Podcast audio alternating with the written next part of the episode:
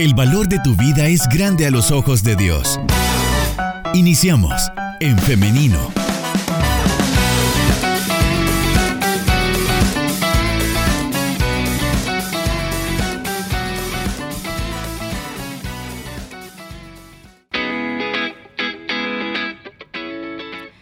Minutos pasan de las 10 de la mañana. Son las 10 con cinco minutos. Muchas gracias por estar en nuestra sintonía y por estarse conectando también a través de nuestro Facebook Live. Les recuerdo que usted puede ser parte de esta conversación dejando sus comentarios en esta plataforma o también, si usted así lo desea, puede participar a través del WhatsApp 78569496 y también por ahí vamos a estarle leyendo o también escuchando. Ahora estamos listos ya para dar inicio con esta entrevista y para ello quiero darle la bienvenida a Oseas Eguizábal. Él es parte, es miembro de Misión Cristiana Elim Santa Ana y también em, es líder de un proyecto del que nos va a hablar a continuación. Adelante, Oseas, ¿cómo estás? Hola. Hola Liz, buenos días, un gusto. Un gusto para nosotros que nos estés acompañando en esta mañana en la que sabemos que va a ser de provecho eh, lo que vamos a conversar. oportunidad y de beneficio y bendición para todos aquellos que escuchen. Muy bien. Hemos estado em, recordando durante eh, esta semana, bueno, el día de ayer, muchas de las enseñanzas que tuvimos en la conferencia que eh, tuvimos acá en Misión Cristiana Elim San Salvador, la semana de conferencia de crecimiento celular.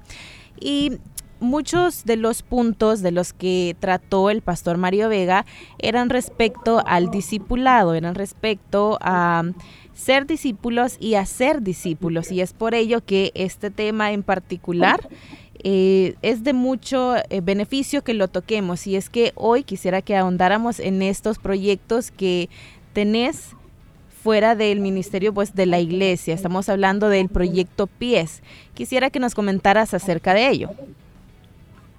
Eh, respecto a lo que comentabas de las conferencias, creo que el pastor Mario siempre ha sido eh, puntual en el hecho de la incidencia que debemos tener como eh, cristianos en el país y de poder fomentar un liderazgo que sea más pleno futuro para todas las generaciones que, nos ven y con las que convivimos a diario.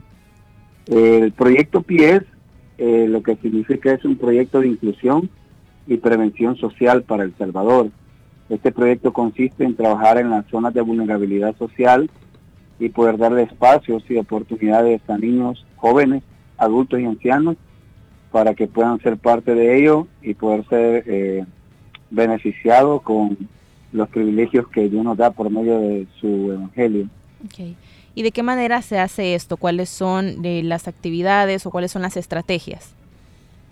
Eh, fíjate que lo, que hacemos, el proyecto, tiene estrategias que eh, le generan espacios desde la niñez hasta personas adultas mayores por medio del deporte. Eh, una de las estrategias bien puntuales es desarrollar escuelas deportivas dentro de la zona y así poder incluirlos otro de los aspectos es que hemos contrarrestado la deserción escolar que ha habido eh, en la zona y junto a la escuela de la localidad hemos implementado ciertos eventos para poder permitir espacios de desarrollo cultural, deportivo, en disciplina y también sobre todo el apoyo espiritual que se da eh, de todas estas estrategias. Son estrategias también de prevención de violencia, o sea. ¿Perdón? Son estrategias también de prevención de violencia. Sí, de hecho para comentarte algo, eh, esto no surgió en unos años, eh, es decir, no surgió, no es algo nuevo. Eh, todo inició en el año, desde el año 2013, 14, que empecé a trabajar en, la prevención de violencia. Lo primero que, que se me vino fue generar espacios de, de empleo. Recuerdo que en la zona eh, siempre ha sido como señalada por el aspecto de la pandilla, señalada por los aspectos de la discriminación, de la exclusión social, pero en mí nació el hecho de, empezar a crear espacios para cambiar el entorno, cambiar la identidad a la zona. Así fue como en el 2014 creé una zapatería artesanal, no industrial, y allí incluía jóvenes que estaban dentro de pandillas o estaban vulnerables a las pandillas. Gracias a Dios que el tiempo que duró la zapatería, ellos pudieron también algunos eh, ingresar a la iglesia, bautizarse. El día de hoy ellos ya son personas que tienen sus hogares, están fuera del país y gracias a Dios se convirtieron en personas de mucho bien para ellos, para sus familias y para las generaciones que ellos están creando. Eh, luego de eso empecé a crear ya los espacios deportivos donde incluía niños y jóvenes que pues su deseo había sido siempre tener una oportunidad de inclusión y así es como empezó a nacer este proyecto. Hasta este día tenemos una cadena de fútbol donde estamos atendiendo alrededor de 60 niños y jóvenes. Eh, somos patrocinadores de, de actividades deportivas de personas adultas mayores y también estamos por formar academia de inglés, academia de computación y todo eso dentro de las estrategias del proyecto PIES, Inclusión y Prevención Social para El Salvador. Muy bien. Esto forma parte también de lo que ah, mencionábamos de evangelizar, de hacer discípulos, y es una manera no tradicional en la que suele hacerse esta tarea, esta labor de ir y hacer discípulos, de las que nos habla, bueno, la Biblia y también de lo que se había comentado en, en eso de las conferencias. O sea, ¿Has encontrado resistencia en algunos sectores cuando presentas el proyecto de esta manera? Es decir, esto también es parte del Evangelio, esto es también parte de lo que nos corresponde como cristianos. Respecto a eso, también comentarles que eh, soy una persona que apoya y aporta dentro del de, eh, gremio estudiantil en la Escuela de la Zona, en tercer ciclo, y actividades con segundo ciclo y primer ciclo, pero lo que hago dentro de la escuela es creo un diagnóstico partiendo de las problemáticas que hay dentro de los estudiantes. Hacia eso eh, presento temas eh, que tengan que ver con el desarrollo de aquellas áreas en las que necesitan mucho apoyo, y sean estas de emprendedurismo, eh, sean estas de identidad, de autoestima. Entonces, cuando pues, un proyecto en una de las escuelas de la zona, yo recuerdo que hubo una oposición para decirme que las instituciones eran laicas y que no se podía establecer ninguna bandera pues, religiosa, como me llamaron en ese tiempo. Así que encontré principalmente oposición en ello. Pero eh, como el enfoque siempre es contrarrestar aquellos problemas que ocasionan una, una mala identidad en los jóvenes, entonces eh, les propuse el hecho que por medio de este proyecto y vamos a apoyar a que en vez de que tengamos uno fuera de la escuela eh, buscando un mal proceder social, aquí adentro de la escuela lo podamos tratar para que se mantenga y se pueda crear en el aspecto académico como en el aspecto espiritual. Entonces se me dio la oportunidad y el proyecto empezó a, funcionar dentro de la escuela y hasta este día han pasado ya eh, desde el 2014 hasta la fecha que hemos estado trabajando con la escuela y pues eh, los docentes han visto el beneficio que tiene eh, realmente permitirle a la comunidad cristiana poder ingresar a las escuelas, a compartir, pero sobre todo lo que considero es que tenemos que tener en claro nosotros como cristianos, es que realmente tenemos una misión, hablando de formar líderes, hablando de formar personas que se identifiquen con un valor que tiene que ver plenamente con el reino de Dios. Y cuando nosotros mismos tenemos esa identidad y sabemos la misión que tenemos, pues vamos a seguir a pesar de los contratiempos, a pesar de, eh, como decías, las oposiciones que se tengan. Eso es una de las cosas para decirte. Pero aparte de ello, eh, en la zona realmente estoy trabajando y con el apoyo de algunos docentes y esta zona siempre ha sido marcada como una zona de alto riesgo de punto rojo, señalada así por eh, el Sistema de Seguridad eh, Nacional, y trabajar eh, como ir en contra de, de, la pandilla, ir en contra de, de, todo eso, aún a veces hasta de la discriminación de, de, las mismas autoridades por el hecho de tener niños y jóvenes que son de la zona.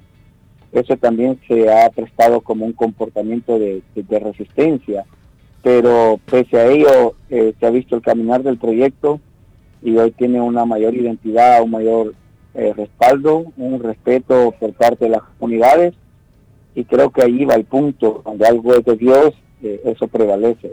Claro.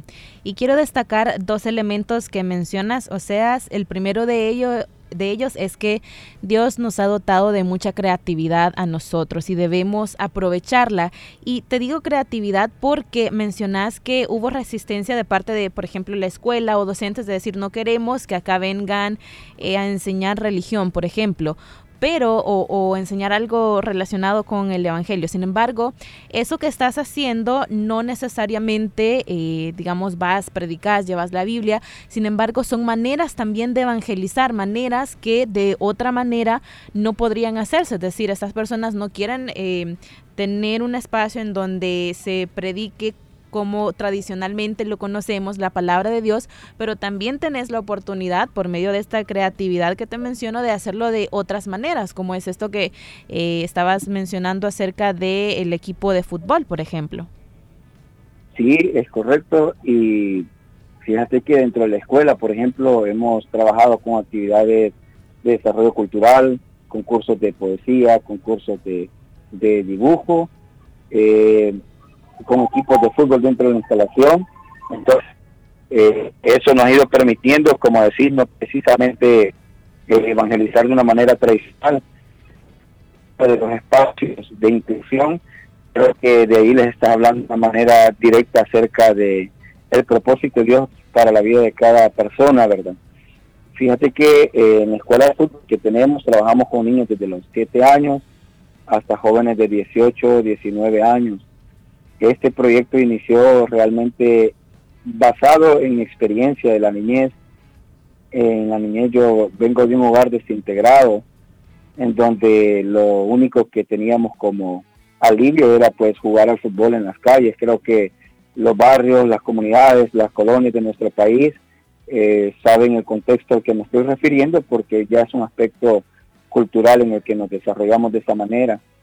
Entonces, eh, recuerdo que una de las maneras de aliviar la ausencia de un padre, de una madre, era pues seguir una pelota de fútbol y apasionarse uno por hacer un gol, por eh, tener un nombre en el equipo, por tener un espacio en el equipo. Entonces, partiendo de eso, yo me di cuenta que, que la pasión que a veces se envuelve a los niños y a los jóvenes por ejemplo, de pertenecer a un equipo de fútbol, si no les damos la oportunidad ahí, pues en las calles siempre van a haber espacios que les van a dar la oportunidad, pero de una mala manera. La empatía consiste en eso, en comprender realmente la necesidad de identidad que hay en los niños, en los jóvenes, identificarnos como parte de ellos y por medio de ellos asumir esfuerzos y responsabilidad como cristianos para crear estos espacios. Entonces, eh, actualmente creo que todos somos conscientes del contexto social que estamos viviendo, del el tejido social, de la ruptura social que estamos viviendo y creo que es un momento para recapacitar todos, para unir nuestros esfuerzos y para ir por medio del Evangelio y de las estrategias eh, culturales, deportivas, ir a los más vulnerables incluirlos y hacerles parte de lo que realmente significa el reino de Dios. De acuerdo. Me gusta eso. Los cristianos debemos de ser estrategas para llevar el Evangelio. Y el otro elemento del que quería hablarte, o sea, es que hay que cambiar la narrativa. Mencionabas que todos estos lugares están señalados como puntos rojos. Sin embargo, en estos lugares de puntos rojos hay muchos jóvenes, hay muchas señoritas, muchos niños, muchas niñas que por esa eh, narrativa, por ese estigma o estereotipo, se les priva de oportunidades como las que mencionas. Entonces, es importante también esto de cambiar la narrativa, de decir, es cierto, este es un lugar vulnerable, pero aquí también hay jóvenes que tienen talentos, que tienen sueños, que necesitan también ser atendidos integralmente. Sí, creo que eh, los que tenemos un poco del contexto histórico de los últimos, bueno, de los eventos posguerra en nuestro país, nos damos cuenta de los esfuerzos que cada gobierno ha implementado a manera de sanar el problema de violencia social que tenemos y cada esfuerzo pues en algún momento ha representado alivio, ha representado esperanza pero pues al paso del tiempo, como los gobiernos son de turno, eh, nos topamos con las mismas problemáticas. Eso, ese fenómeno yo lo he manejado eh, como dentro de la presentación del proyecto eh, de una manera figurada y es como una araña en la pared. Realmente los esfuerzos pasados de la represión y, de los esfuerzos de subsanar y sanar la violencia lo que hicieron fue limpiar la tela de araña que había en la pared. Sin embargo, el problema esencial, la araña misma siempre quedaba por ahí, volvía a tejer la tela de araña en la pared y teníamos el mismo problema. Eso significa que el problema no solo se va a aliviar con el esfuerzo de represión, sino con aquellos aspectos sólidos de prevención de violencia que realmente eso significaría que no solo vamos a limpiar la pared, sino que también vamos a ir a contrarrestar la araña para que ya no vuelva a tejer en la pared. A eso hago referencia cuando hablo de aquellos aspectos eh, que crean la violencia social, es decir, hay que ir a los lugares donde hay exclusión social, donde hay marginación, donde hay pobreza, donde hay violencia intrafamiliar, donde hay niños eh, desayunando y almorzando con un dólar para los dos tiempos, donde hay niños que tienen que quedarse cuidando a sus hermanos pequeños porque sus padres pues van y salen a los mercados. He tenido varias experiencias donde eh, he tenido muy en claro que de verdad, donde hay vulnerabilidad y hay alguien que está creyendo a Dios, pues Dios tiene manifestaciones y realmente ahí se establece su reino. Entonces, dentro de esas experiencias, están aquellas experiencias que los han marcado espiritualmente y les han dado la oportunidad ellos de creer que hay algo más allá de, los señalamientos sociales, que hay algo más allá de la exclusión, de la marginación, de los señalamientos que dicen de ahí no puede salir nada bueno. Y gracias a Dios por este proyecto hemos tenido gente que hoy es de mucho beneficio, jóvenes que se desarrollaron, que crecieron, ahora son apoyo, soporte para sus familias. Y eso es un ejemplo claro que realmente vale la pena seguir esta brecha de la prevención de violencia. Vale la pena como iglesia asumir nuestra responsabilidad de parte de Dios. Porque el problema es que a veces pensamos que los gobiernos son los eh, totales responsables de darle un, un giro, de darle una identidad más plena de paz al país, pero realmente quienes eh, son acreedores, poseedores de los privilegios de paz y reconciliación es la iglesia. Entonces todos estos eh, métodos de prevención de violencia que se aplican en el proyecto realmente tienen principalmente el origen en un llamado de parte de Dios. Claro. Y si no somos los cristianos quienes van a esos lugares a los que nadie quiere ir, entonces, ¿quién serán? Eh, o sea, hablas acerca también de em, los esfuerzos de los diferentes gobiernos, de las maneras que a veces no son las maneras de hacerlo, porque hablamos de eh, el aspecto de la represión.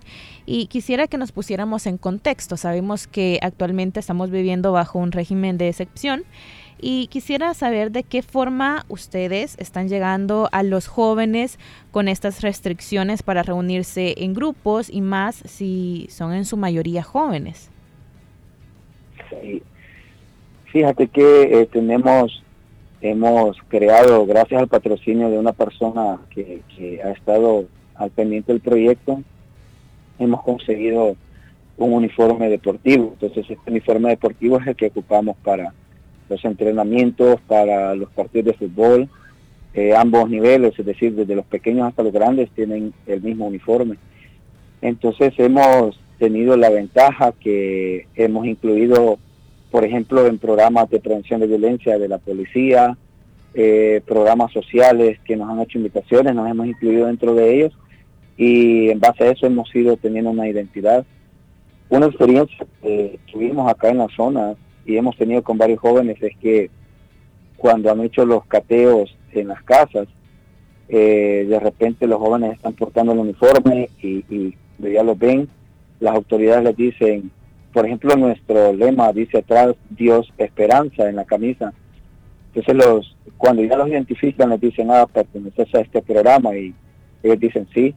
Entonces, hemos tenido el visto bueno por algunas personas de la autoridad en decirles, sigue adelante, no salgas de este proyecto, que este es el camino que te va a llevar a obtener los mejores resultados para tu vida. Hace poco, lastimosamente, de verdad es muy lamentable lo que hemos vivido en los últimos días pues en nuestra zona se originó un complot donde lastimosamente fallecieron unos elementos de la Policía Nacional Civil y que de verdad hemos lamentado mucho el hecho. Entonces la zona eh, tuvo un giro muy diferente, eh, los entrenamientos tuvimos que suspenderlos por algunos días, eh, no teníamos libertad para realizar las actividades mientras pues se, se aclaraban las cosas. Y recuerdo que esos días lo único que hicimos fue dedicarnos a orar, a pedirle a Dios un respaldo, a pedirle a Dios que fortaleciera a las familias que habían perdido a los seres queridos, pedirle a Dios que sanara el problema social que tenemos, porque aunque muchos no vean esto, pero hay jóvenes que en las zonas eh, así como de punto rojo, no, yo sé que no solo es nuestra zona, sino que es a nivel nacional, hay jóvenes que sí quieren salir adelante, que quieren tener un futuro mejor y de eso se trata el proyecto. El proyecto quiero que queremos con los que estamos trabajando en esto que se convierta en un modelo para el país donde se crea que realmente hay un aspecto de prevención que sí nos garantiza a mediano y a largo plazo que nuestro país puede tener un efecto mejor en cuanto a comportamiento social. O sea, estamos llegando al final de nuestra entrevista, pero antes de despedirnos quisiera que compartieras una reflexión, un mensaje para las personas que nos escuchan, sobre todo para también los cristianos, de eh, motivarles a que también nosotros desde nuestras trincheras podamos hacer un cambio social por medio del Evangelio, por medio de estas maneras creativas de presentar el Evangelio. El mensaje considero que tomemos en cuenta la misión a la que hemos sido llamados de parte de Dios y que vayamos bajo la dirección de Dios y que no tengamos miedo a los eh, a las barreras que a veces pone los aspectos tradicionales y la religión en cuanto a decir a ah, esto no es válido. Eh, experiencias con personas cristianas que han dicho, ah, no, pero él le gusta jugar con esos enfermos, le llaman hacia los jóvenes y a veces personas me estoy refiriendo a personas cristianas que dicen le gusta perder el tiempo allí con ellos, cuando realmente lo que vemos de parte de Jesús al, desarrollar su ministerio con los más vulnerables, podemos ver ahí que el mayor respaldo estuvo allí. Entonces el mensaje es a que rompamos las barreras tradicionales y a veces eh, litúrgicas que nos establecen el no poder ir a las comunidades. Les recomiendo a los que viven en comunidades de alto riesgo que salgan de su casa, que a los niños a ver una película a la sala de su casa, cristianos, que les permitan entrar a estos niños a comer con ellos, que les permitan eh, tener un paseo con ellos, ir a una cancha, a jugar fútbol, o simplemente a caminar, o simplemente a hacerles ver de que en medio del dolor social que a veces se pueda estar viviendo, hay una esperanza y esa esperanza la tenemos nosotros por medio de Cristo Jesús. Amén. Muy buena reflexión, Oseas, eh, audiencia también. Hemos llegado al final de esta entrevista, pero te agradecemos mucho por habernos acompañado y por habernos presentado este proyecto y también estas otras reflexiones. Muchas gracias, Oseas. Que tengas un feliz día. Gracias a ustedes. Que Dios les bendiga. Amén. Y gracias también a ustedes, a nuestra audiencia, porque siempre están pendientes y están participando con nosotros. Ahora yo quiero hacerle una invitación y es para el día de mañana, si así Dios lo permite, que nos encontremos nuevamente en este espacio. 9.30 de la mañana en punto es su cita a través del 100.5 FM en femenino también tiene que estar pendiente de nuestra página en Facebook, nos encuentra como en femenino SB porque también por medio de esta estamos transmitiendo en vivo las entrevistas. Así que ya lo sabe, mañana su cita a las 9.30 en punto. Es entonces hasta la próxima, que tengan un feliz día. Construye tu vida con pensamiento propio. Hasta la próxima.